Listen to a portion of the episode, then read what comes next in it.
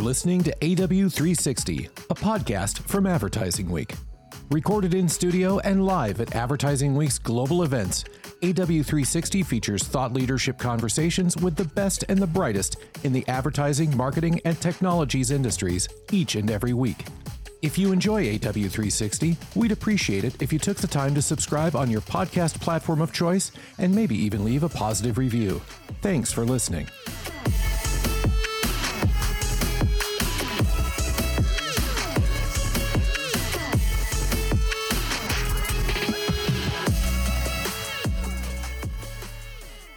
Rachel, welcome to the AW360 podcast. I'm so pleased to have you on today.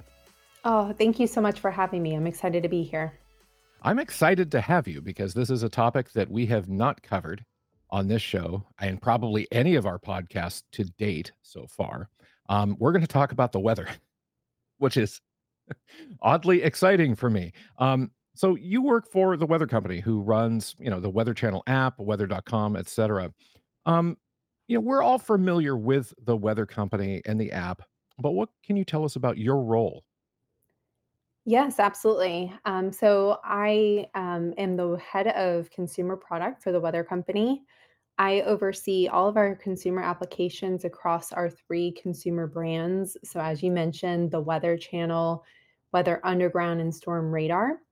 And um, I'm responsible for the experience strategy, the monetization strategy, and overall kind of how our consumers come to us what they see when they get there and the experience and how they feel when they leave. Um, so that full end to end experience. And then also, I'm really focused on creating a consumer experience that is really useful for marketers and makes sense to um, to our marketers to be a part of because it's really contextual um, and it really is a core part of a user's day. And so it is a wonderful place and a wonderful environment for me to be building really great user experiences for both our consumers and our advertisers. Excellent. Well, you know, I'm suffering from a distinct lack of vitamin D right now because I'm based in the Pacific Northwest where, you know, it's gray, it's rainy, and it's going to remain so probably until next April or May.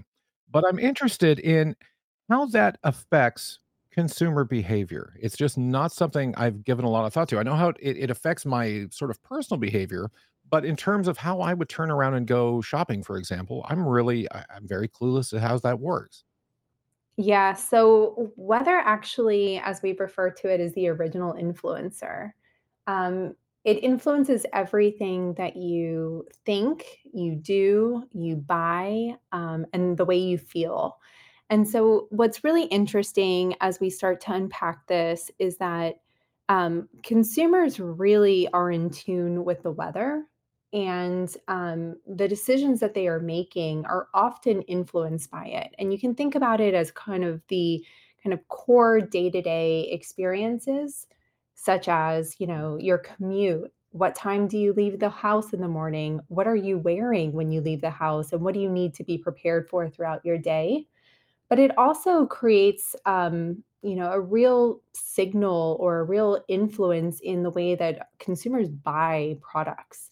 And so this is really where we have a very unique position with our advertisers because we lean into those moments where, um, you know, a really hot day actually may not be the best for driving ice cream sales, but a cold day because of the the insights that we have on our users actually is the better influencer for driving ice cream sales as an example um, because people are looking for comfort, right? So it's a little counter, counterintuitive, but weather is really essential and a really strong signal in understanding user behavior because it really does influence our decisions and the things that we do. That's a very interesting finding, and it makes me wonder why the local ice cream man is not driving his little truck around with that obnoxious music right now, as opposed to uh, the middle of July. Yep. Shouldn't be in the summertime. It should be in the middle of winter when there's snow on the ground. Fascinating. Um, so, you know, when, when thinking about marketing considerations, you know, for example, things like a marketer's growth strategy, how do they go about, or how should they go about factoring in the well-being of, you know, their consumers in regard to the weather? How does that all sort of come together? Yeah, so um, we have placed um, an even greater emphasis on driving uh, experiences around users' well-being, and this is because over the past few years, we really have identified that um, I don't know if it's a, a result of the pandemic or just generally as we mature as as a population, um, people are just more in tune with how they feel and how weather makes them feel. And I think there's there's an understanding of a loose association of how weather ultimately impacts that. But where we come in is we allow um, or we create the spaces that allow users to really connect the dots and really learn more about weather's influence on how they feel. And all of that ultimately creates an even greater space for a marketer to be a part of um, those really moment, really pivotal moments in which users are um, you know, thinking about their planning, what they need to do, whether it's taking allergy medicine or creating um, better habits and driving different food choices, that impact is massive and it's per- pervasive. And that in itself lends it lends a really nice signal for uh, marketers and helps drive ultimately, you know, Weather in itself drives roughly like $13 billion in economic sales or e-commerce sales in the US this year alone. And so it really is an impactful signal, and it's something that uh, we are leaning into, and we are bringing our advertisers along with us on that journey. That that's really interesting. So, you know, just kind of going back to your previous example of ice cream in winter versus summer, what are some of the other findings you've had in terms of I don't want to call it general consumer behavior, but things that may be surprising to, you know, a, a layperson like me that hasn't been thinking about this. You know, I mean, what is selling in summer then, as example? As far as what are they buying, I think there's a couple of different things that we have uncovered through a variety of different um, client relationships that we've uh, um, been working on. So, one in particular that I would um, call out is really a partnership that we did with Elf Cosmetics. And what we've identified there is that about eight in 10 women change their beauty routine just based on the weather alone. And so you can think about the impact of seasonality, but um, and some of it may feel obvious, but the reality is is that it happens a lot more frequently, and it happens based on a variety of different conditions, not just winter and summer, but there's also kind of intermediary um, seasonality and weather weather states that help influence and drive that change of behavior for those consumers. I think another area that I would call out is, um, you know, as we've been undergoing our health and well-being effort, um, there are insights that we have gleaned around the impact of, you know, heat and humidity on its impact or, uh, for against diabe- diabetes and the body's ability to really produce insulin. And so, while this is not, um, you know, a a specific CPG example, like the ice cream one, this one in particular shows that um, weather again is influencing the behavior in, in influencing the body's response, but then also driving uh, the need for a purchase and or a response and change of behavior from a, a user standpoint. You know, you'd mentioned also that, you know, you think of and I and I love this. This is this is great. The the weather really is the ultimate influencer. How can brands and marketers then use weather to foster stronger consumer connections? Yeah, so weather is a very unique, contextual, and privacy friendly signal, and it really aids in relevance. And so, weather at its core as a data signal um, helps really deliver on campaigns in a very unique way because it helps you know ensure that a, a marketer is in front of the user in those right moments in the most contextual way I think what it also does is it allows us as a brand to create user experiences that are also highly relevant.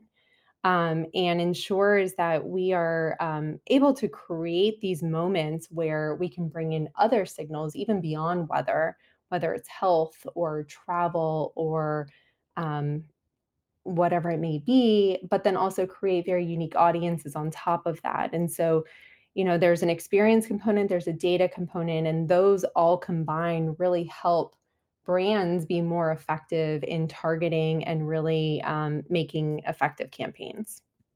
Yeah, thinking back, I don't even know how many years, but before mobile, it feels like, you know, w- weather was something that we checked once a day. Now we get real-time updates and we can check it constantly. We can check it all around the world just from our phones, and it's, you know, obviously very data driven, you know, and probably more all the time, I think. I mean, it feels like there's been a few revolutions in, you know, sort of weather data that's available to us. How have you seen that evolve over time? And what is has that impacted in turn, you know, having more and more data around the weather all over the place? Has that impacted how brands work with weather with consumers? Yeah, so the proliferation of weather is a very interesting piece of what I do, and really thinking about all the ways in which users are receiving that information today. Um, it is everywhere, right? It is throughout our ecosystem, it is on social network platforms. Um, and that consumption behavior actually just pushes us to do more as a brand.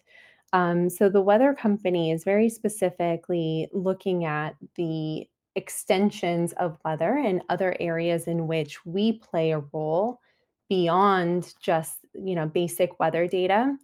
But also it encourage us to further our forecasting and our expertise are being applied to weather data and growing that modeling making sure that we have again the most accurate forecast available but then also helping derive insights for marketers that will help inform their weather strategy and help inform a business's operations and help inform our consumers in the decisions that they need to make on a daily basis. And so, you know, that that extension of weather data and that um, ability to consume it regularly throughout our day really is just kind of allowing us to level up and do more for our users and the market as a whole um, and extend our influence even beyond um, you know kind of the traditional needs Interesting. Well, let's look down the road a little bit.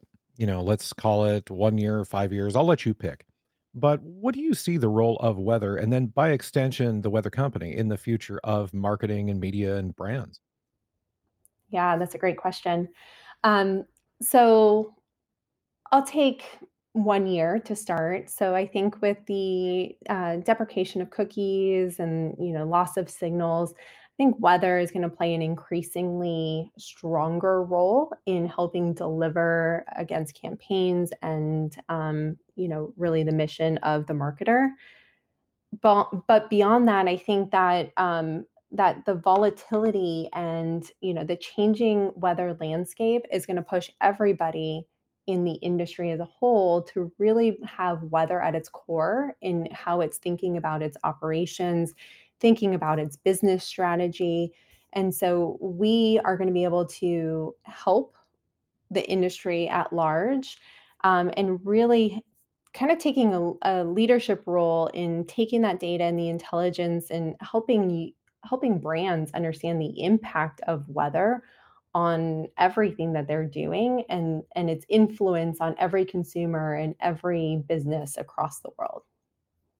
Amazing. Well, Rachel, this has been hugely interesting. And normally at this point in the show, I say if people wanted to find out more about, you know, in your case, the weather company, where would they go? But I I feel like everybody already goes there anyway. Um, where would you direct them?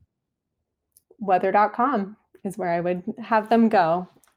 Excellent. Well, this has been most interesting. I appreciate you taking the time to be on the show today. Thank you very much.